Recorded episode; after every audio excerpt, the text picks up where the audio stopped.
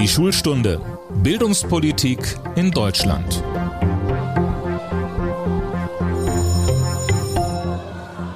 Herzlich willkommen zu unserem Podcast Die Schulstunde. Mein Name ist Tobias Peter und ich bin Hauptstadtkorrespondent im Berliner Büro des Redaktionsnetzwerks Deutschland. Wir sprechen heute über ein Thema, das Land auf, Land ab immer wieder zu großem Streit führt. Ganz grundsätzlich, aber vor allem auch, wenn es um die praktische Umsetzung geht. Das Thema ist die Inklusion an Schulen. Dafür bin ich heute bei einem Gesprächspartner zu Besuch, der einen besonderen persönlichen und beruflichen Bezug zu unserem Thema hat. Die Rede ist vom Behindertenbeauftragten der Bundesregierung, Jürgen Dusel. Hallo, Herr Dusel. Schön, dass wir heute miteinander sprechen. Hallo, Herr Peter. Herr Dusel, ich habe Sie schon mal interviewt. Damals Richtig sagten Sie zu Beginn des Gesprächs, ich solle nicht irritiert sein, wenn Sie an mir vorbeiblicken sollten. Sie könnten mich schließlich nicht sehen. Was genau können Sie denn von mir wahrnehmen? Nicht sehr viel. Also ich äh, stelle fest, dass Sie ungefähr, und das höre ich mehr, als dass ich sehe, dass Sie mir am Tisch natürlich irgendwie weit entfernt, äh, vielleicht zwei Meter äh, gegenüber sitzen. Ich kann nicht Ihren Kopf sehen. Ich sehe da irgendwas Helles. Es könnte ein Hemd sein, aber es könnte genauso gut auch was anderes sein.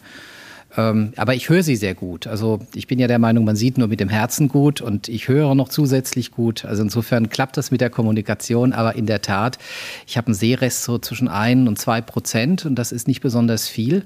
Ähm, damit komme ich aber auch einigermaßen klar und äh, nutze mehr die Ohren als die Augen. Könnten Sie es jetzt erkennen, wenn ich mir eine Krawatte umgebunden hätte? Nein, überhaupt nicht. Überhaupt nicht. Und ich kann auch nicht erkennen, ob Sie jetzt während des Interviews mich freundlich anschauen oder böse oder kritisch.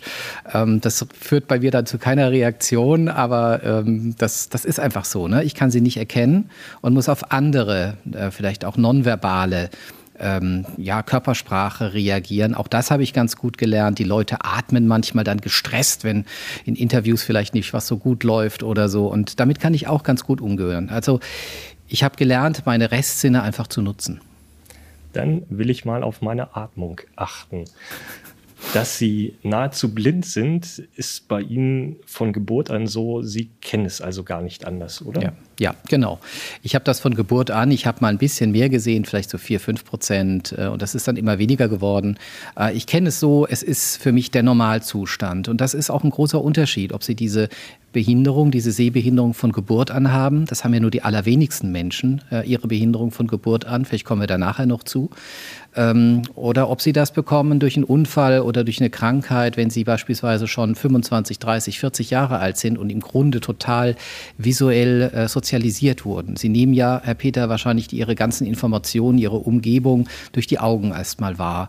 Wenn ja. das dann wegfällt, dann ist das eine Riesenumstellung für die Menschen. Und deswegen kann man Behinderung nicht mit Behinderung vergleichen. Man kann auch nicht Sehbehinderung mit Sehbehinderung vergleichen. Auch wenn die Parameter, sagen wir mal ein bis zwei Prozent Sehkraft die gleichen sind, ist es eben eben Unterschied.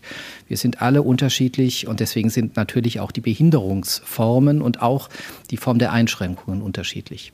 Deutschland hat die UN-Behindertenrechtskonvention vor mehr als zwölf Jahren ratifiziert. Wenn Sie den Grundgedanken der Konvention in einem Satz zusammenfassen müssten, wie lautet er? Der lautet, dass Menschen mit Behinderungen teilhaben dürfen und dass sie ein Recht dazu haben. Es geht also bei der Frage der Inklusion, also der Teilhabe von Menschen an der Gesellschaft, nicht um irgendwas Nettes, etwas Karitatives, etwas Humanes, etwas Fürsorgliches, etwas Faires, sondern es geht letztlich um die Umsetzung von fundamentalen Grundrechten. Weil Menschen mit Behinderungen wir leben in Deutschland ungefähr 13 Millionen Menschen mit Einschränkungen, sind Bürgerinnen und Bürger dieses Landes. Sie haben genau die gleichen Rechte wie alle anderen Menschen auch. Und jetzt ist es Aufgabe des Staates, ähm, nicht nur Recht zu setzen. Sie haben jetzt die UN-Behindertenrechtskonvention angesprochen. Da hat ja Deutschland gesagt, dieses Recht gilt bei uns und da steht eine Menge drin zum Thema Bildung, zur Arbeit, zur Gesundheit, zur Barrierefreiheit, sondern es ist vor allem Aufgabe des Staates, dafür zu sorgen, dass die Rechte, die gesetzt sind, auch ankommen bei den Menschen. Also beispielsweise bei der Bildung geht es darum, dass eben Kinder, aber auch Erwachsene das Recht haben, inklusiv äh, Zugang zu haben zum Schule, zum Bildungssystem und zwar nicht nur auf dem Papier, sondern tatsächlich auch dann in der gelebten Realität. Wir gehen da im Detail nachher nochmal tiefer rein. Jetzt einmal ganz grundsätzlich gefragt, welche Note würden Sie Deutschland für die Umsetzung der Konvention mit Blick auf die Schulen geben? Naja, also wir sind da nicht gut. Also eine 2 würde ich in der Schulstunde leider nicht verteilen. Ich glaube, wir sind ausreichend, aber wir haben auch Bereiche, äh, da ist es schon befriedigend. Ähm, manchen Dingen ist es auch noch mangelhaft. Ähm, deswegen, ich würde mich auf so eine, so eine schwache 3 bis gute 4 würde ich mich, glaube ich, ähm, festlegen aber mit Wohlwollen, äh, verstehe ich Sie richtig, oder? Ja, natürlich, weil ich glaube, dass Inklusion nicht verordnet werden kann, sondern Inklusion muss tatsächlich auch, es ist ja eine Haltungsfrage, ähm, muss gelebt werden und die Menschen müssen erkennen, dass es Sinn macht, äh, Inklusion ähm, zu leben. Das hat zum einen damit zu tun, dass es ganz viel aussagt über das Land, in dem wir leben. Ich habe ja nicht umsonst ein Motto gewählt für meine Amtszeit und dieses Motto heißt Demokratie braucht Inklusion, anders ausgedrückt, ohne Inklusion keine richtige Demokratie. Demokratie und Inklusion sind zwei Seiten einer Medaille. Das ist mir ganz wichtig, dass es uns klar wird, dass eben Vielfalt, die gesellschaftliche Vielfalt, die Ermöglichung von, von gesellschaftlicher Vielfalt ein großer Wert ist in unserem Land und überhaupt nicht selbstverständlich. Und wir erleben ja auch, dass es politische Kräfte gibt, die jetzt schon wieder angefangen haben, Personengruppen verächtlich zu machen oder Menschen versuchen, an den Rand zu drängen und denen klar entgegenzutreten und zu sagen, Stop. Ähm, wir leben in einem Land, das Vielfalt, das äh, die Teilhabe von Menschen ähm, in ihrer Unterschiedlichkeit, ob das Mann oder Frau, alt oder jung, Menschen mit oder ohne äh, Migrationshintergrund, Menschen mit oder ohne Behinderung, groß und klein, dick und dünn, das ist für uns ein ganz großer Wert und dafür treten wir ein und wir treten letztlich dann auch für unsere Demokratie ein. Können Sie uns vielleicht ein bisschen was über Ihre eigene Schulzeit äh, erzählen? Das ist ja spannend. Also konnten Sie trotz der Sehbehinderung in die Schule gehen, in die sie gehen wollten. Das war ganz spannend. Also ich bin als Grundschulkind bin ich eingeschult worden in eine Schule für sehbehinderte Kinder in Mannheim. Ich bin in Würzburg geboren. Ich bin äh, zwischen Mannheim und Heidelberg, so im Großraum Mannheim, dann später auch groß geworden. Also ich war erst auf einer Grundschule für sehbehinderte Kinder und äh, habe das sozusagen erlebt und wollte dann aber tatsächlich äh, in eine weiterführende Schule gehen, äh, die ähm, damals dann eben ein Gymnasium war, eine Regelschule. Ich finde den Begriff der Regelschule schon mal schwierig, weil was wird da geregelt, was ist die Regel, was ist die Ausnahme. Also ich wollte auf eine Schule, wie alle anderen Kinder auch, also auf keine Förderschule.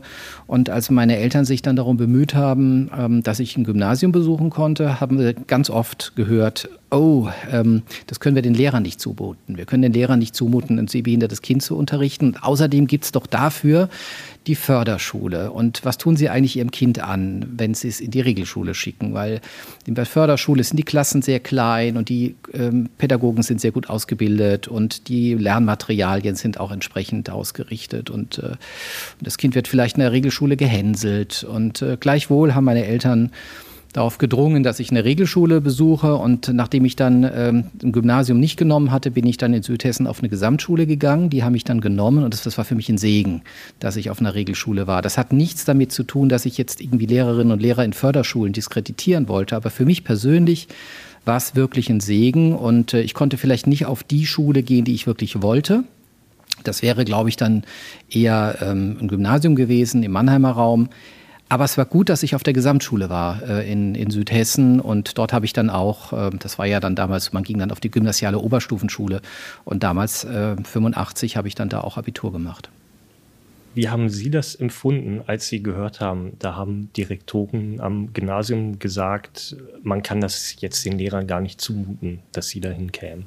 Also meine Eltern haben mir das so gar nicht gesagt, die haben mir das später so ein bisschen vermittelt und ich war da schon ehrlich gesagt enttäuscht, äh, weil ich glaube, es ist ja gerade Aufgabe von Lehrerinnen und Lehrern zu suchen und zu finden und zu überlegen, wie kann man Unterricht machen, wie kann man Unterricht möglich machen, auch für Kinder mit Behinderung. Dafür studiere ich doch eigentlich Pädagogik, dass ich dann die Challenge sozusagen äh, nutze und, und auch ähm, ja, sozusagen die Challenge brauche, wenn es wirklich mal schwieriger wird. Wenn immer alles glatt geht, ich glaube, dann ist das doch ganz äh, schön vielleicht, aber doch gar nicht so die Herausforderung. Ich war enttäuscht, ehrlich gesagt, und ich glaube, dem zugrunde liegt so ein Ansatz, den ich auch jetzt noch oft äh, erlebe, wenn Menschen, meistens ohne Behinderung, dann über Menschen mit Behinderungen urteilen die gucken eher auf das, was nicht funktioniert. Also die schauen so eher, was klappt da nicht so gut, anstatt man schaut, ähm, wo sind denn die Ressourcen? Äh, weil jeder Mensch kann irgendetwas gut. Klar, ich konnte jetzt nicht besonders gut sehen, also ganz im Gegenteil, ich konnte so gut wie gar nichts sehen. Aber ich hatte natürlich andere Kompetenzen gehabt. Und immer dieser Reflex äh, zu sagen, oh, mh, hm, da gehen wir lieber einen anderen Weg und da gehen wir lieber in den Sonderweg, weil dafür haben wir doch die Sonderschule und da ist es doch eigentlich viel besser wissend, dass irgendwann mal das Sondersystem endet, wissend, dass irgendwann sie Abitur machen oder die Schule verlassen und dann in eine, in eine Realität kommen, die wirklich anders geprägt ist, das finde ich schwierig. Also diese Debatte Förderschule und Regelschule können wir gerne führen. Ich glaube, alles hat so seine Berechtigung, ähm, aber für mich persönlich war es ein Segen, auf eine Regelschule, ich zucke da immer so ein bisschen zu gehen, also auf eine Schule, wo vor allem nicht behinderte Kinder waren, weil es ging ja gar nicht so sehr ums Lernen. Also Mathematik können Sie notfalls auch zu Hause lernen. Mhm. Äh, sondern es ging um die soziale Interaktion. Es ging darum, dass Kinder was gemeinsam machen. Es ging darum, dass man auch nachmittags zusammen ins Schwimmbad geht, dass man ja teilweise auch äh, irgendwie, ich war bei den Pfadfindern, könnte ich Ihnen tolle Geschichten erzählen, wie ein sehbehindertes Kind äh, bei den Pfadfindern, wo man ja eigentlich gut gucken muss, wenn man Pfade finden will. Ähm, aber da gibt es andere Dinge, die, die bei den Pfadfindern sehr wichtig sind. Äh, beispielsweise bewachen die nachts ihre Fahne. Also jeder Pfadfinderstand äh, hat eine Fahne, einen Banner im Zeltlager, weil mir ging es vor allem darum, im Wald zu übernachten, am Lagerfeuer zu sein, Natur zu erleben. Und lassen Sie mich raten, Sie konnten besonders gut hören beim Bewachen der Fahne. So ist es. Ich war da sehr, sehr begehrt als Nachtwache, weil da waren die Bedingungen für alle gleich. Keiner hat was gesehen. Äh, aber ich habe viel besser gehört. Und während die anderen noch überlegt haben, ob da irgendwas geknackt hat im Wald, konnte ich schon sagen, 30 Meter links liegen sie. Und da ist mir dann klar geworden, aber auch wieder viel später, dass das eigentlich der Zustand war, von dem wir immer sagen, man muss die Kinder bei ihren Fähigkeiten, bei ihren Ressourcen abholen. Also nochmal, für mich war es ein Segen, auf eine Regelschule zu gehen. Die Rahmenbedingungen waren ganz okay, waren nicht perfekt, ähm, aber ich will Problemlagen, die es tatsächlich gibt, äh, auch für behinderte Schülerinnen und Schüler, will ich nicht damit kleinreden oder marginalisieren. Lassen wir uns noch mal schauen. Sie haben ja gesagt, für Sie persönlich war die soziale Interaktion, also das Miteinander mit Gleichaltrigen, die dann eben keine Behinderung haben, sehr wichtig. Wie haben die auf Sie reagiert? Haben die geholfen, wo das nötig war? War es tatsächlich so, dass die gesagt haben, das ist ja prima, komm mit ins Schwimmbad oder war das auch so ein Kampf? Es war kein Kampf und das hat mich wirklich auch im Nachhinein nochmal begeistert. Also nochmal vielen Dank alle meine Mitschülerinnen und Mitschüler. Ich wurde wirklich, und das ist ganz ehrlich, kein einziges Mal in meiner Schulzeit gehänselt. Also das, äh, wovor dann manche dann so Sorge hatten, auch Pädagogen, dass das Kind irgendwie dann gemobbt wird, würde man heute sagen, das hat wirklich nie stattgefunden. Klar, es gab natürlich Sympathien und es gab dann weniger Sympathien. Es gab, glaube ich, Leute, die fanden mich ganz nett und andere fanden mich weniger nett. Aber das Thema der Sehbehinderung, also dass ich irgendwie da auch beschimpft worden wäre, hat nie eine Rolle gespielt. Und ähm, ja, das war für mich natürlich, äh, das hat mich stark gemacht, die Situation, dass ich eben ähm, mit anderen Schülerinnen und Schülern gemeinsam groß werden konnte. Und ich glaube, das war für die, für die nicht behinderten Kinder auch ganz wichtig, dass sie jemanden kennengelernt haben, der halt nicht gut gesehen hat, äh, mit dem man nicht so gut Fußball spielen konnte, aber der dann irgendwie andere Kompetenzen hatte. Jetzt sehen Sie mir eine ganz naive Frage nach von jemandem, der sich ja ehrlicherweise nur begrenzt in Ihre Situation und auch in die Situation, die Sie damals hatten, hineindenken kann. Ich stelle mir jetzt vor, es ist ein sonniger Tag, es ist irrsinnig voll im Schwimmbad, die Leute springen vom Beckenrand rein, es ist ein mhm. Gedränge. Wie hat es für Sie funktioniert? Ich war dann wirklich äh, in der Gruppe. Also ähm, ich, wenn ich dann mal alleine in dieses äh, Schwimmbad gegangen wäre, was ich mir jetzt weiß ich schon gar nicht mehr, ob das so war. Das war eine kleine Stadt in Südhessen. Ähm, dann wusste ich schon sozusagen, wo dann die ähm, Schulfreundinnen und Schulfreunde liegen. Man hatte ja dann immer so Plätze auf irgendwelchen Liegewiesen und wenn ich dann da auftauchte, dann, dann hat man mich angerufen. Also nach dem Motto, hallo, hier sind hier.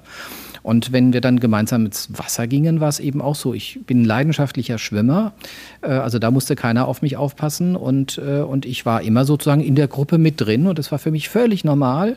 Äh, ich glaube, auch für die anderen war es völlig normal. Klar, also es gab natürlich auch manchmal Situationen, die wahrscheinlich ein bisschen riskant gewesen sind, aber ich glaube, das gehört halt auch zum Leben dazu, dass man auch einen gewissen ja, eine Bereitschaft hat, auch ein Risiko also einzugehen. Für mich war es zumindest so. Es war jetzt nie dramatisch, aber es war wirklich ein Gruppenverhalten in, in der positivsten Art und Weise. Ich hatte da wirklich großes Glück. Können Sie sich umgekehrt in jemanden reindenken, der von der Sehstärke oder Sehschwäche oder eben der nicht vorhandenen Sehkraft her genauso dastand wie Sie, der sich aber in Ihrer Situation in dem Alter entschieden hat zu sagen, ich möchte lieber mit äh, anderen, die dasselbe Problem haben, auf eine Schule gehen. Also können Sie das nachvollziehen, warum jemand das so entscheidet? Ja, natürlich, weil das ist eine individuelle Entscheidung, glaube ich. Das hängt auch von der Prägung ab, ähm, wie man generell auch äh, erzogen wird, wie man groß wird. Und es kann gute Gründe geben. Auch jetzt noch kann es gute Gründe geben, weil, dass man sich für eine, für eine Förderschule entscheidet. Ich finde das zwar vom politischen Ansatz her nicht richtig, aber nochmal, alleine der Umstand, dass Kinder mit und ohne Behinderung zur Schule gehen, äh, führt noch lange nicht zur Inklusion. Wenn da nichts mehr passiert, also wenn Kinder nur gemeinsam zur Schule gehen, ohne dass irgendwie an Rahmenbedingungen geschraubt werden, ohne dass die personellen Voraussetzungen auch von Lehrerinnen und Lehrern da sind, auch, und das will ich deutlich sagen, ähm, ohne dass es eine Willkommenskultur in der Schule gibt für Kinder mit Behinderungen, die nichts unbedingt was mit pädagogischer Kompetenz zu tun hat, ähm, dann wird dann Inklusion, äh, wie man so schön sagt, äh, schnell zur Konfusion. Dann kann man auch Probleme gegen die Wand fahren und dann leitet das Thema. Also es kann durchaus Gründe geben, warum man das macht, aber ich bin der Meinung, es muss die Regel sein, dass Kinder gemeinsam zur Schule gehen. Ähm, und wir können gerne mal über die unterschiedlichsten Formen von Behinderungen reden, weil wir in Deutschland oftmals bei dem Thema immer nur die angeblich in Anführungsstrichen schwierigsten ähm, Fälle, Anführungsstrichen, im Blick haben und dann generalisieren und sagen, naja, wenn das schon nicht klappt, dann klappt generell nichts, ähm, sondern wir müssen da sehr differenziert drauf schauen. Und nochmal, ähm, ich glaube einfach an der Gesellschaft und an, oder an eine Gesellschaft, die eben äh, offen ist äh, für viele und die allen ihre Chancen gibt. Und da ist so eine Separation, glaube ich, nur der zweitgute Weg. Aber wenn ich Sie richtig verstehe, heißt das auch, Sie glauben, dass bei denen, die sagen, naja, dann gehe ich lieber auf eine Förderschule, dass häufig der Grund ist, dass die Willkommenskultur an den anderen Schulen fehlt oder dass man das befürchtet zumindest. Ja, es gibt verschiedene Gründe. Also es gibt teilweise wirklich eine fehlende Willkommenskultur, es gibt teilweise aber auch fehlende personelle Ressourcen, sachliche Ressourcen. Äh, deswegen bin ich schon der Meinung, äh, dass klar sein muss, dass ein Kind äh, mit einer Behinderung, das verliert nicht seinen behinderungsbedingten Bedarf, wenn es in die Regelschule kommt. Und äh, deswegen muss klar sein, dass wenn ein Kind mit einem behinderungsbedingten Förderbedarf auf eine Regelschule geht, dann braucht es diesen Förderbedarf. Und dann kann es eben nicht sein, dass beispielsweise Förderschullehrer, die dann in die Regelschule gehen, dass sie dann in Anführungsstrichen missbraucht werden, äh, weil Unterrichtsausfall sonst droht, also tatsächlich andere Klassen übernehmen, sondern es muss dann schon zum Kind. Das ist mir auch wichtig, weil sonst macht man sich was vor und äh, man, man marginalisiert Problemlagen. Und ich rede jetzt ja nicht nur von Kindern mit Sehbehinderung, sondern es können ja auch Kinder mit Hörbehinderung sein, es können Kinder sein, die kognitiv äh, Probleme haben, die nicht so gut lernen können. Es ist also eine Vielfalt an Unterschiedlichkeiten. Wenn aber die Rahmenbedingungen stimmen, und es gibt sehr, sehr viele gute Beispiele in Deutschland, wo die Rahmenbedingungen stimmen, dann ist das tatsächlich ein Gewinn. Und zwar für alle Schülerinnen und Schüler, übrigens für die Lehrerinnen und Lehrer auch. Und ich glaube, ähm, das müssen wir voranbringen. Es muss normal sein, dass Kinder gemeinsam groß werden. Wir haben über Ihre damaligen Mitschüler gesprochen. Wie war das bei den Lehrern? Gab es da teilweise Probleme oder waren die alle sehr aufgeschlossen für die Situation? Nee, die waren zum Teil überfordert, weil sie natürlich auch in ihrer Ausbildung als sogenannte Regelschullehrer, ich benutze wieder dieses Wort, was ist die Regel, ähm, äh, nicht äh, förderpädagogische Kompetenzen vermittelt bekommen haben. Deswegen ist es so wichtig, dass wenn man heutzutage eben Pädagogik studiert, wenn man Lehrerin, Lehrer werden will an der Regelschule, dass man auch ähm, förderpädagogische Kompetenzen vermittelt bekommt im Studium, weil ja jetzt schon die Klassen sehr, sehr heterogen sind. Also es gab Lehrerinnen und Lehrer, die hatten so das Herz auf dem rechten Fleck, will ich sagen, die haben das ganz gut angenommen. Es gab aber auch welche, die waren echt genervt. Äh, es gab so drei Verabredungen äh, in meiner Schulzeit, also wie gehe ich jetzt mit dem Jürgen Dusel als Schüler um? Und da war die erste Verabredung, alles, was an die Tafel geschrieben wird, wird vorgelesen. Also die mhm. Lehrerinnen und Lehrer haben dann, wenn sie was an die Tafel geschrieben haben, das gleichzeitig vorgelesen, damit ich die Chance hatte, weil ich ja nicht lesen konnte an der Tafel, dass ich das akustisch höre und mitschreibe. Da lernen sie übrigens ganz gut Diktat bei so einer Aktion. Das haben manche gemacht und manche nicht. Äh, es war auch klar, dass ich natürlich, wenn es um Klassenarbeiten ging oder so, dass ich vielleicht, ähm, wir hatten damals noch so Matrix-Drucker, also was ganz Stranges heutzutage, so mit Folien und da wurde dann so, so auch die, die Sachen so abgedruckt. Äh, ja, ich, ich glaube, meine Großeltern haben davon erzählt. Ja, sehen Sie, da sehen Sie, wie alt ich schon bin. Und äh, dass ich dann halt die besseren Drucke bekam und dass ich vielleicht auch mal nachfragen konnte. Das Gute für die Lehrerinnen und Lehrer war, die waren sich sicher und konnten sich sicher sein, dass ich nicht abgucken kann. Also insofern hatte ich da wirklich auch einen Nachteil.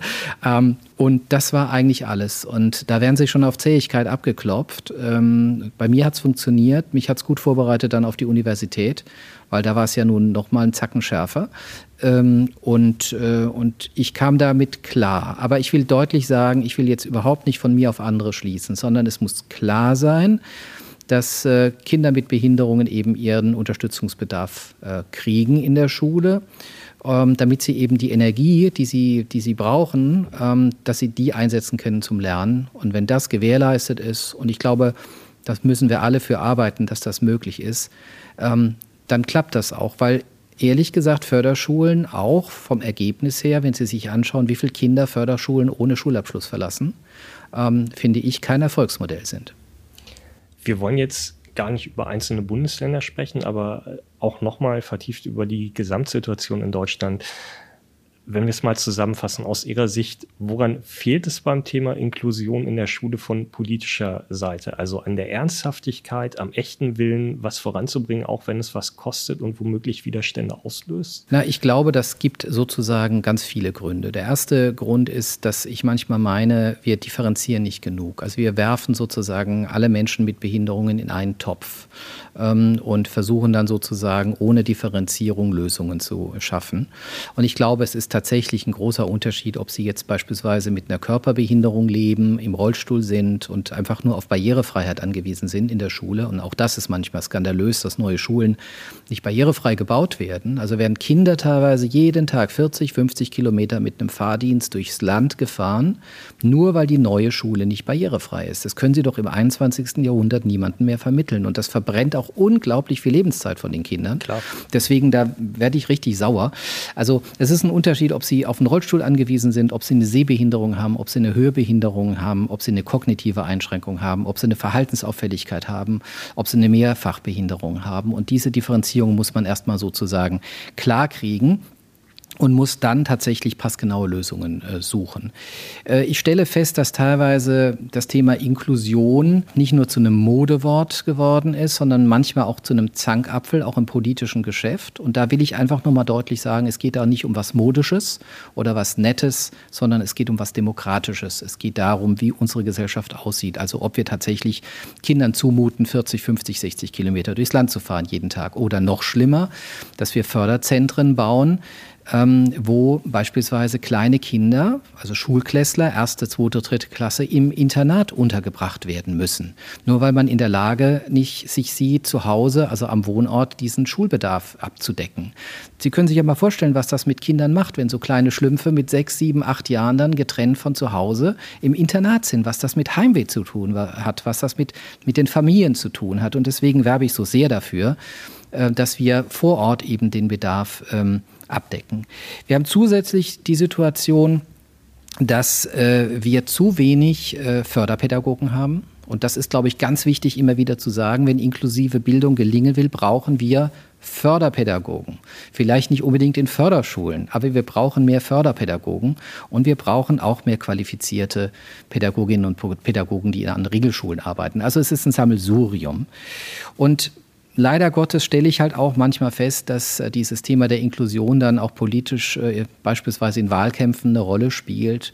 Und ich glaube, das ist wirklich der völlig falsche Weg, weil dann wird sozusagen ein politischer Diskurs auf den Rücken von Kindern ausgetragen. Und das finde ich also nicht richtig, weil nochmal, es geht bei dem Thema des gemeinsamen gesellschaftlichen Zusammenlebens, geht es letztlich um die Grundwerte unserer Gesellschaft. Es geht letztlich darum, in welcher Gesellschaft wir leben wollen. Ob wir es akzeptieren, dass ein großer Prozentsatz von Kindern mit unterschiedlichsten Behinderungen eben nicht gemeinsam groß wird mit, mit, mit Kindern ohne Behinderung oder ob wir es nicht akzeptieren. Und ich will es nicht akzeptieren. Weil, Herr Peter, dieses gemeinsame Lernen wirklich weit in die Gesellschaft hinausstrahlt. Das ist ja nicht nur, dass wir gemeinsam irgendwie Mathe lernen. Ich weiß nicht, warum ich immer Mathe sage, ich könnte auch Deutsch oder Englisch sagen. Vielleicht, weil ich in Mathe nicht besonders gut war. Ich ja, und die Erdkundelehrer sind jetzt auch ganz traurig. Ja, sondern es geht ja darum, dass bestimmte Vorurteile über Menschen mit Behinderung gar nicht erst entstehen. Und, äh, und wir erleben doch ganz oft, dass es unheimlich schwierig ist, Arbeitgeberinnen und Arbeitgeber zu überzeugen, später mal schwerbehinderte Menschen äh, einzustellen und denen einen Job zu geben. Äh, weil sie irgendwie Vorteile haben, weil sie denken, oh je, die sind bestimmt nicht so leistungsfähig oder wenn ich jemanden einstelle, kriege ich den nicht mehr los oder der ist immer ständig krank.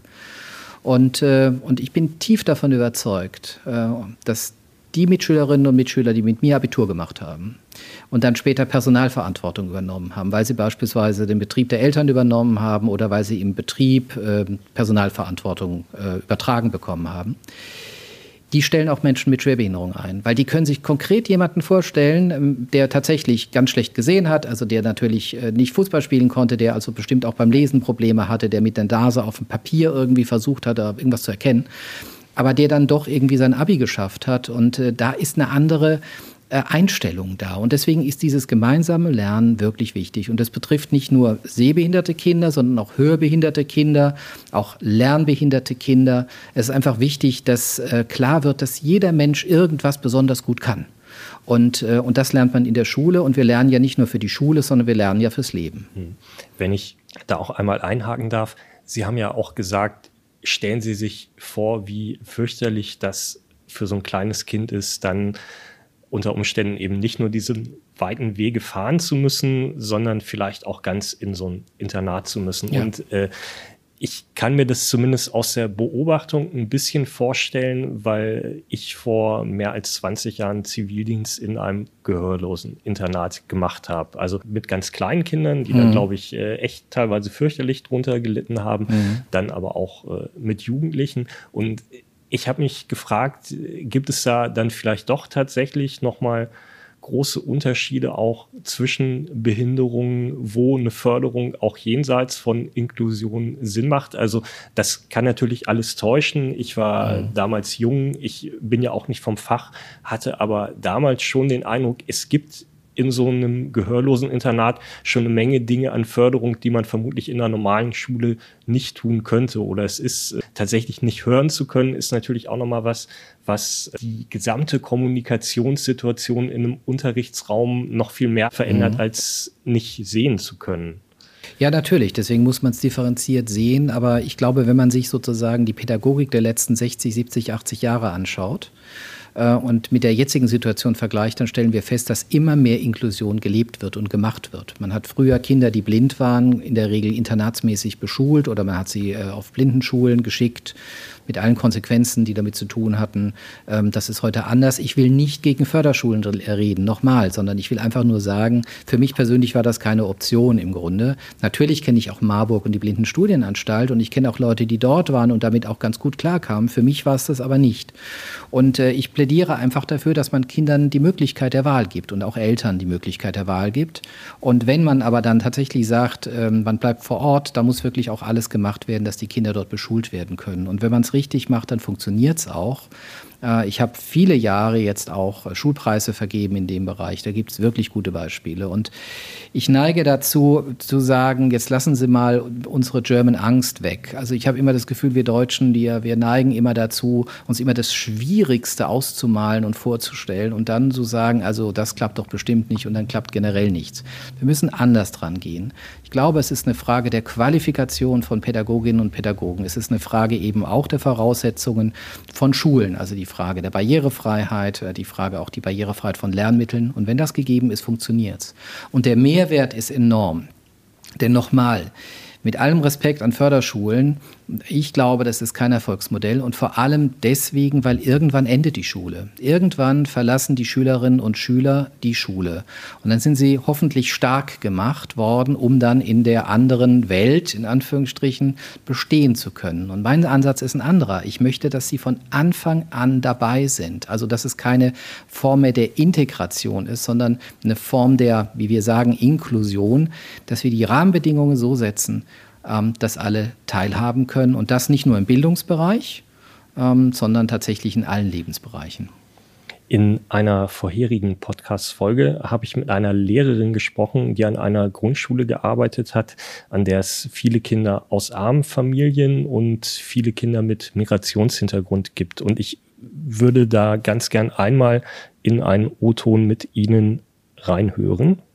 Und ich denke, für solche Schulen insbesondere ist auch das Konzept der Inklusion nicht das Optimale, weil ich selbstverständlich in einer gut funktionierenden Klasse Kinder mit sonderpädagogischem Förderbedarf zwei, drei vielleicht adäquat für alle Beteiligten äh, mit betreuen kann. Das gelingt mir aber nicht, wenn zwei Drittel der Klasse kein Deutsch sprechen und ein weiteres Drittel eben auch aus einer bildungsfernen Schicht stammt und der Wert von Schule nicht, ja, als, als groß angesehen wird und ich dann noch fünf Schüler mit so einer pädagogischen Förderbedarf haben, die zum Teil, also ehrlich jetzt kaum ihren eigenen Namen zu Papier bringen können, dann funktioniert Inklusion überhaupt nicht. Herr Dusel, können Sie diese Lehrerin irgendwie verstehen oder hat sie einfach die falsche Einstellung? Nee, nee, ich kann schon äh, verstehen, dass das für die Lehrerin eine Überforderung ist, wenn sie alleine in so einer Klasse ist. Wenn wir jetzt beziehen das aber auf Kinder mit Behinderungen, kann man ja davon ausgehen, wenn man sich die Zahlen anschaut, dass wenn quasi die Kinder mit Behinderungen vor Ort in die Schule gehen, in ihre Schule und eben nicht in Zentren äh, sozusagen von Schulen gehen, dass alle quasi aus beispielsweise einer Stadt dann in eine Schule geschickt werden und, ähm, und nicht eben in die Schule vor Ort, dann kann das natürlich zu einer Überforderung führen. Ich bin der Meinung, dass Kinder mit Behinderungen eben an der Schule des Orts oder in dem Falle, wenn es des Stadtteils ist, tatsächlich eingeschult werden können. Und dann sind das auch nicht fünf oder sechs oder sieben in der Klasse von 24, sondern sind es vielleicht eins oder zwei. Weil so viele sind es gar nicht. Das muss einem klar sein. Ähm, wir denken immer, das wären Millionen, aber es sind wirklich ganz wenige, oder relativ wenige.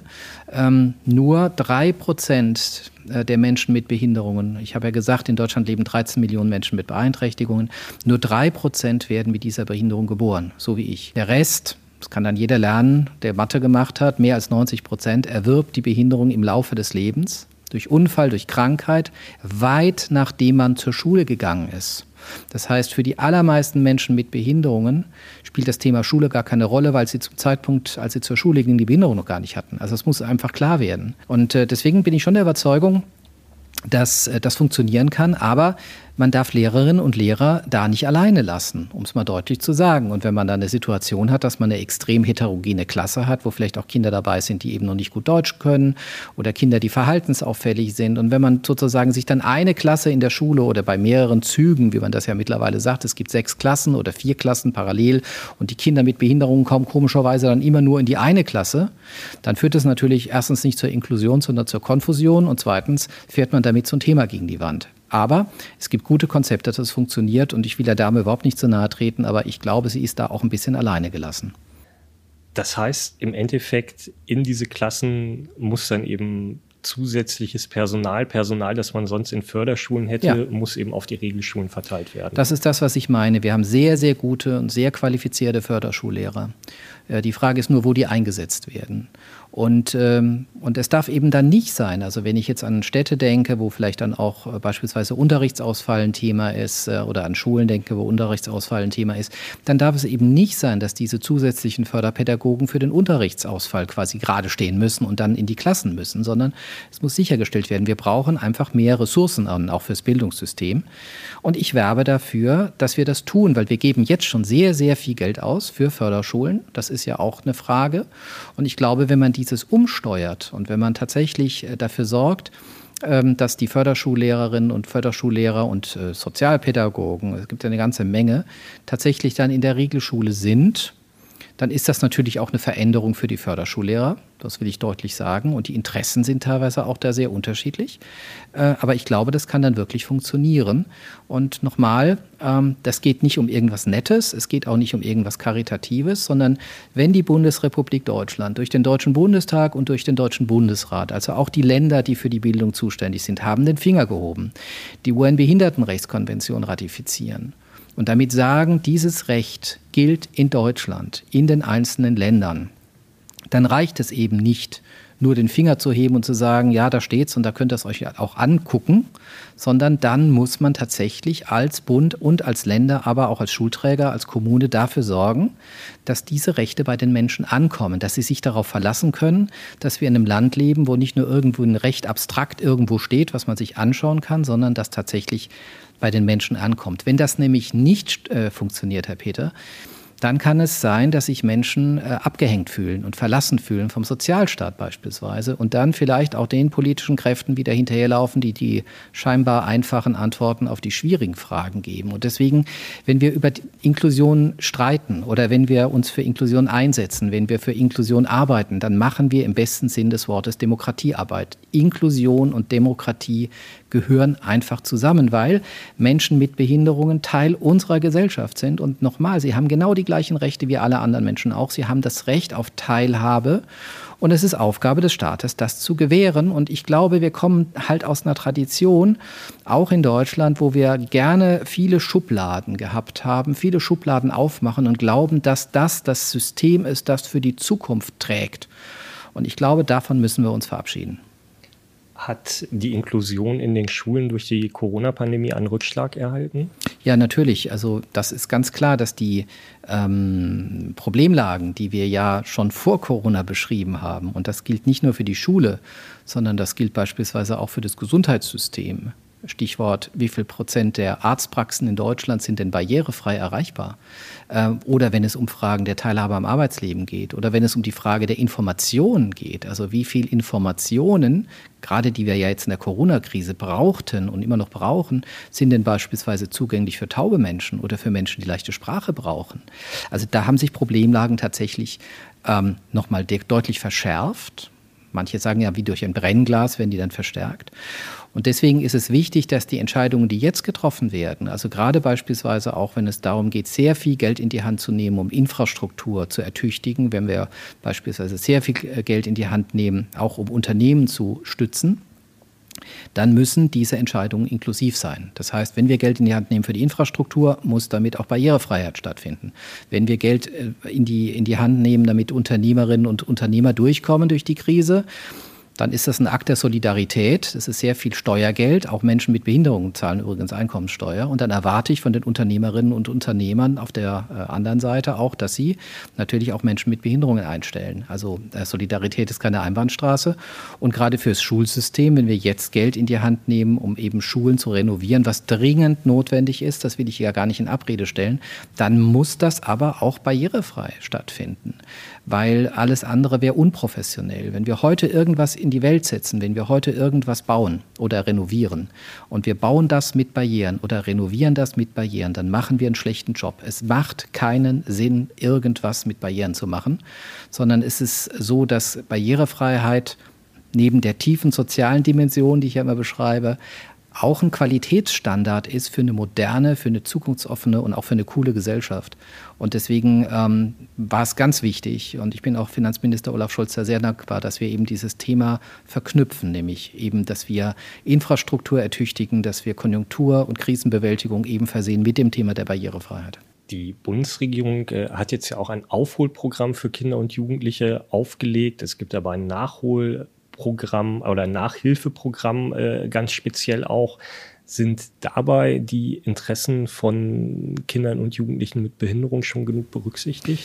Ja, ich glaube, das ist schon ganz gut gelungen, aber auch da müssen die Länder, finde ich, auch ihrem Auftrag gerecht werden. Und ich will es nochmal deutlich sagen. Also äh, wenn Sie sich zum Beispiel, und ich glaube, das ist noch ein echtes Problem, wenn Sie sich zum Beispiel die digitalen Angebote jetzt anschauen, gerade im Bildungsbereich, dann habe ich so die Sorge, dass wir wieder einen Fehler wiederholen, den wir in Deutschland so oft machen. Dass wir nämlich erstmal irgendwas hinstellen, irgendeine digitale Infrastruktur oder wir bauen beispielsweise irgendwie ein neues Stadtzentrum oder wir nehmen irgendwie ein anderes äh, großes Gebäude ans Netz.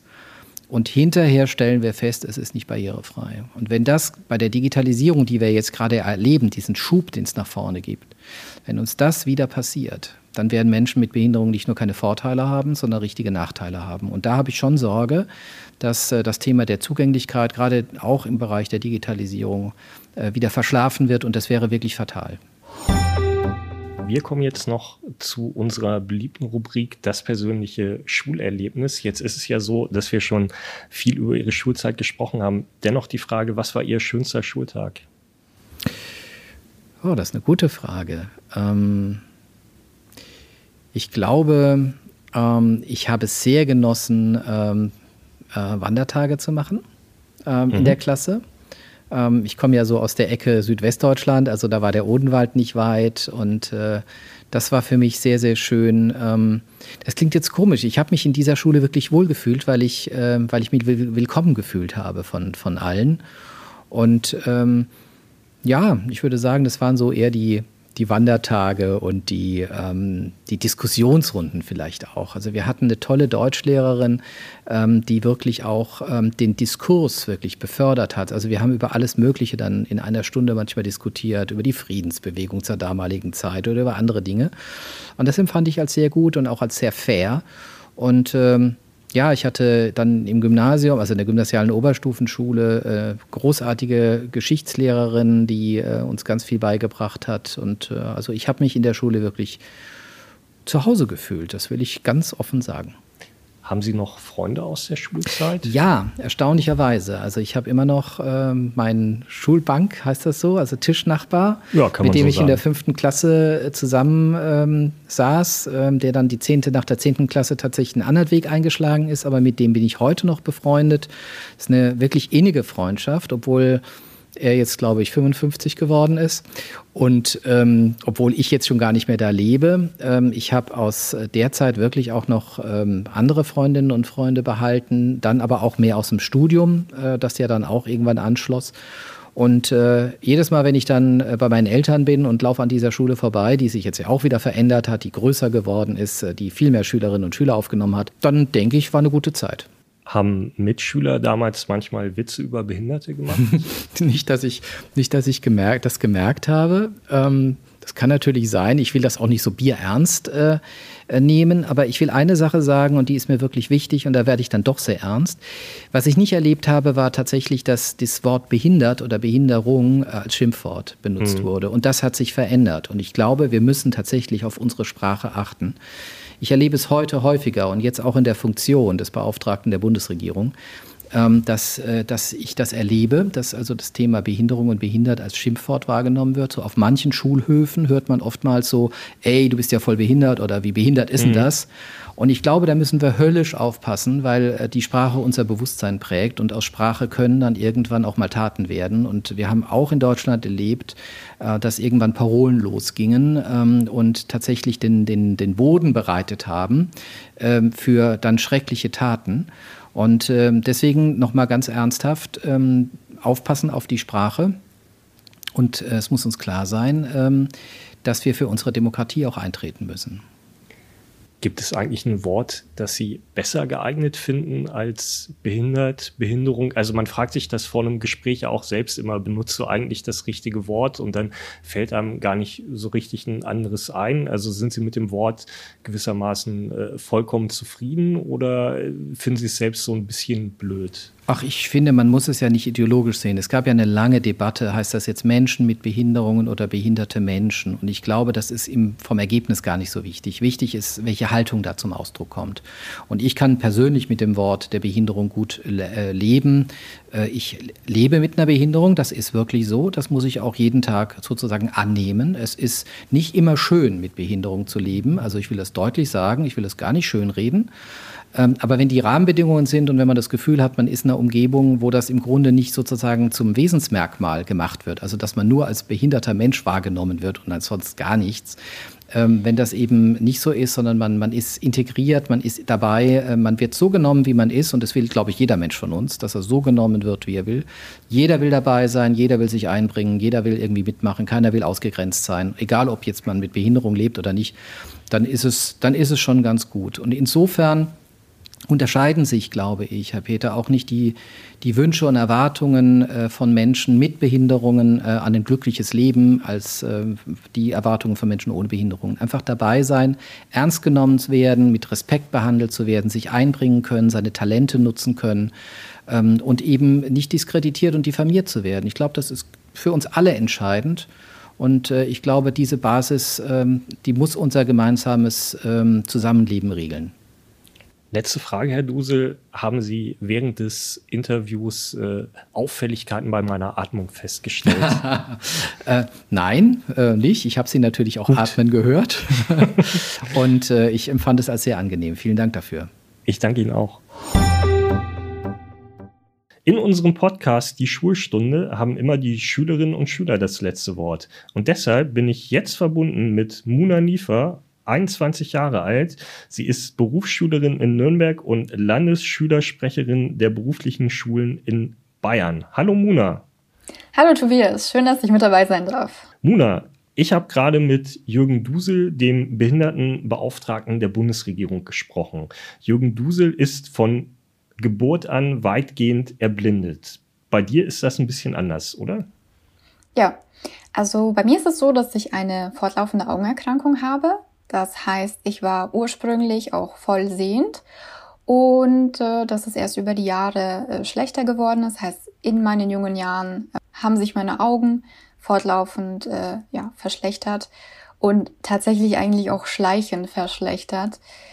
Und da wurde eben festgestellt, dass ich eine genetische ähm, Augenerkrankung habe, wo man eben nicht viel äh, dran ändern kann. Und das tatsächlich in meiner Schulzeit, äh, zu Beginn meiner Schulzeit, als ich aufs Gymnasium kam mh, mm, und festgestellt wurde, dass dann erst, als man bemerkt hatte, dass ich nicht mehr so flüssig äh, lesen kann wie äh, vor, vor einem Monat. Und ähm, ja, da musste man erstmal auf den Grund gehen. Ich stelle mir das ja auch in diesem jungen Alter dann wie einen totalen Schock vor, in den ich mich gar nicht reinversetzen kann. Wie hast du das erlebt, äh, als es plötzlich hieß, bislang konntest du ganz normal sehen, aber damit ist es bald vorbei oder jetzt auch schon? Also bei mir war es so, ich war, glaube ich, circa elf Jahre, äh, elf oder zwölf. Und ähm, klar, wenn, wenn einem gesagt wird, du hast was an den Augen, äh, du siehst nicht mehr so gut, dann ähm, denkt man sich so, okay, es ist vielleicht etwas schwierig. Ähm, hm, was kann ich dagegen machen? Aber ich war eben noch so jung und ich habe das gar nicht so richtig realisiert, weil es äh, es ging noch sehr, sehr viel. Und das ist dann im Laufe der Zeit sehr, sehr schwierig geworden, weil man lernen muss, ähm, auf Dinge zum Teil zu verzichten oder eben die Dinge langsamer oder anders zu machen. Und ich glaube, das ist einfach eine Herausforderung, ähm, die eben, wie gesagt, schleichend passiert und ähm, dementsprechend ja, man da viel Kraft haben muss, um das ein oder andere meistern zu können, was man auch äh, ursprünglich im Alltag immer gemacht hatte. Wir sprechen ja heute über das Thema Inklusion. Welche Erfahrungen hast du mit diesem Thema in der Schule? Ja, also ich war, äh, wie gesagt, seit der fünften Klasse auf einem Gymnasium in München und äh, da war ich eben inklusiv geschult. Erfahrungswerte sind unterschiedlich. Also ich würde sagen, es ist ähm, abhängig davon, wo man sozusagen, also in welcher Schule man ist, äh, mit welchen Menschen man arbeitet und wie sehr man sich mit dem Thema beschäftigt und wie sehr man äh, tatsächlich informiert ist mit dem Thema Handicap oder äh, Blindheit, Sehbehinderung. Ähm, ja. Hat das denn bei dir in der Schule gut funktioniert? Überwiegend schon würde ich behaupten. Also ich habe sehr viel Unterstützung erhalten, zumindest äh, zu Beginn äh, meiner, meiner Schulzeit, eigentlich immer, aber man kann sagen, ähm, dass es trotzdem immer ein Kampf ist. Äh, wenn man äh, das Thema Zeitverlängerung mal anspricht. Ähm, man muss jedes Jahr diese, diese Zeitverlängerung beantragen, auch wenn man weiß, dass es nicht besser wird. Also, dass man eben diese beispielsweise 30, 40, 50 Prozent länger Zeit für die, für die Prüfungen erhält. Ähm, bei mir war es auch so, dass ich erstmal meine ganzen Hilfsmittel anschaffen musste und äh, dann auch immer einen Platz dafür haben sollte, sei es mein Laptop, sei es eine Bildschirmtafelkamera, aber da wurde ich wirklich unterstützt.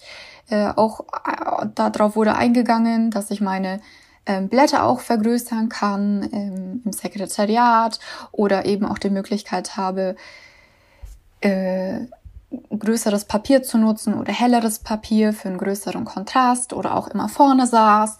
Also da wurde schon sehr, sehr viel gemacht und äh, ich kann aber sagen, dass es immer von Schule zu Schule abhängig ist und dadurch, dass es bei mir eine, eine schleichende also schleichend passiert ist, ist das wirklich schwer, ähm, jedes Jahr immer dafür zu sorgen, dass jeder Lehrer Bescheid weiß, dass ich zum Beispiel nicht äh, zu jedem Klassenzimmer hinlaufen kann, weil ich die äh, Schrift äh, nicht lesen kann, welcher Raum jetzt der richtige ist. Ich muss das halt vorab schon wissen oder mir merken.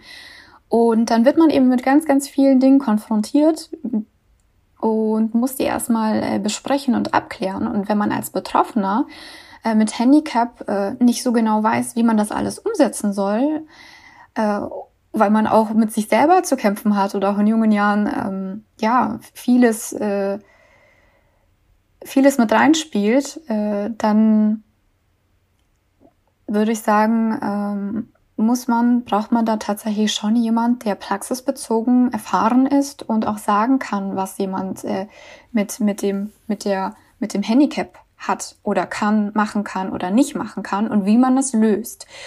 Und ich hatte halt schon sehr viele Schwierigkeiten im Bereich Lösungssuchen. Also ähm, wie kann ich jetzt äh, dafür sorgen, dass ich auch meine Schrift wieder lesen kann oder wie kann ich die Bücher lesen. Also es ist so, dass man mhm.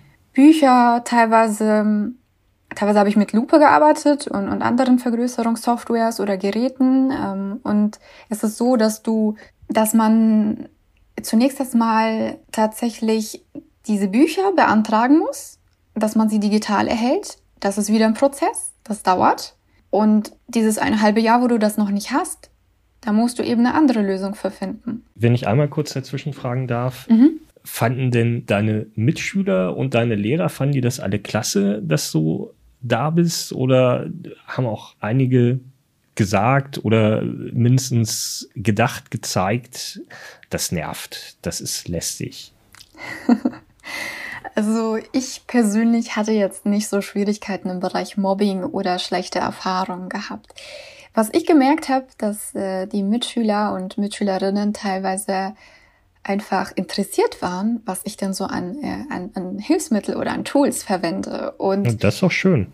Das war wirklich äh, schön, aber natürlich gibt es auch die andere Seite, ähm, die sagen, boah, die wird wieder bevorzugt, die kriegt jetzt erstmal ihren Text oder äh, wieso äh, darf sie da bisschen länger benötigen, wenn, wenn, wenn wir das äh, sofort äh, ja, fertig haben müssen oder wieso kriegt sie länger Zeit. Ähm, da muss man aber offen sein und das den, den Mitschülern auch erklären. Also, aber da war eigentlich die Akzeptanz äh, sehr, sehr, sehr hoch und da hatte ich jetzt nicht so Schwierigkeiten gehabt. Mhm. Was müsste denn getan werden, damit Inklusion generell an Schulen besser funktioniert? Also braucht es da mehr Personal, das die anderen Lehrer dann auch unterstützt oder was wären da Lösungen? Also ich denke, es ist sehr, sehr wichtig, dass man Transparenz schafft. Wo kriege ich meine Informationen? Äh, wer kann mich unterstützen? Es gibt sowas wie eine Schulassistenz, äh, die einen eben begleitend helfen kann oder dann auch noch Zuständige, die sich äh, mit den Hilfsmitteln auskennen. Wo kann ich mich informieren? Ähm, das ist schon mal der, der eine Punkt, wo ich sage, da muss auf jeden Fall noch viel, viel getan werden. Auch Fachkräfte, die sich damit auseinandersetzen und die sich auch damit auskennen und genau wissen, ähm, dieser Schüler benötigt äh, in dem Fach Folgendes oder so muss das gemacht werden, damit der Schüler eben auch die Möglichkeit hat, das auszufüllen. Also da, das ist so ein Punkt, äh, wo viel äh, gemacht werden muss. Und der zweite Punkt, den ich äh, sehr wichtig finde, ist überhaupt die Wahl zu haben, äh, inklusiv beschult zu werden. Ähm, ich selber habe mein Abitur nicht bestanden. Ich hatte äh, gegen Ende des Abiturs äh, so einen krassen, äh, so eine krasse Augenverschlechterung gehabt. Also äh, mein Visus ist sehr, sehr schnell runtergegangen und mittlerweile arbeite ich mit ganz anderen Hilfsmitteln, äh, wie, wie ich, die ich äh, zu dem Zeitpunkt tatsächlich gebraucht habe. Und da ist es auch wichtig, dass man sagt, okay, dieser Schüler möchte sein Abitur machen oder äh, seinen Abschluss. Ähm, an welche Schule kann er sich denn wenden? weil es gibt viele Schulen, die das noch ablehnen und das ist wirklich traurig. Und auch im Bereich beruflichen Schulen. Ich kenne jetzt aktuell keine berufliche Schule, die äh, Schüler und Schülerinnen äh, inklusiv beschult oder äh, mehrere Leute inklusiv beschult. Es wird dann klar nur individuell auf eine Person eingegangen. Und man muss sich erstmal erkundigen, man muss erstmal anfragen und man muss sehr, sehr viel dafür als, als Betroffener machen. Und das ist schade, weil man eigentlich in dem Bildungsbereich doch äh, eine Chancengleichheit haben sollte, zumindest äh, eine ähnliche Voraussetzung. Und teilweise ist es auch so, dass man, um bessere Chancen zu haben, äh, also um bessere Chancen zu bekommen, in ein anderes Bundesland fahren muss, weil es dort einfach die besseren Voraussetzungen gibt. Und das ist traurig, äh, dass das heutzutage noch so der Fall ist. Was kann ich sonst noch sagen? Also man äh, sollte dafür sorgen, dass äh, die Barrieren in den Schulen einfach äh, geringer werden, dass es einfach barrierearmer wird. Ein Rollstuhlfahrer beispielsweise äh, braucht eventuell einen Aufzug oder es müssten größere Gänge, also müsste größere Gänge geben. Und wenn das schon in der Schule nicht gegeben ist, ja, dann ähm, kann er überhaupt gar nicht zur Schule gehen, in der er gehen möchte. Ähm, auch der, der Bereich äh, wie komme ich äh, von, von der Förderschule beispielsweise in eine, also in die inklusive Beschulung, also dieser Übergang oder auch andersherum, der muss auch verbessert werden, beziehungsweise tatsächlich ähm, soll, sollte da einfach, sollte es da leichtere Möglichkeiten geben, ähm, von, von einer Förderschule direkt in, in den, in einem, in die Realschule oder das Gymnasium oder äh, auf, auf die Mittelschule zu kommen und seinen Abschluss zu machen. Wir sehen, es gibt noch eine ganze Menge Baustellen. Muna, ich bedanke mich ganz herzlich, dass du darüber mit mir gesprochen hast. Sehr gerne. Es hat mich auch sehr gefreut. Und das ist, wie gesagt, ein sehr wichtiges Thema, wo ich sage, ähm, damit die Barrieren verschwinden und Inklusion auch gut stattfinden kann, müssen die Barrieren im Kopf, in, in dem Raum und bei den Betroffenen selber verschwinden. Alles Gute, Muna. Dankeschön. Das war die 16. Folge unseres Podcasts Die Schulstunde. Hören Sie beim nächsten Mal wieder rein, empfehlen Sie uns weiter. Ich würde mich freuen. Und tschüss.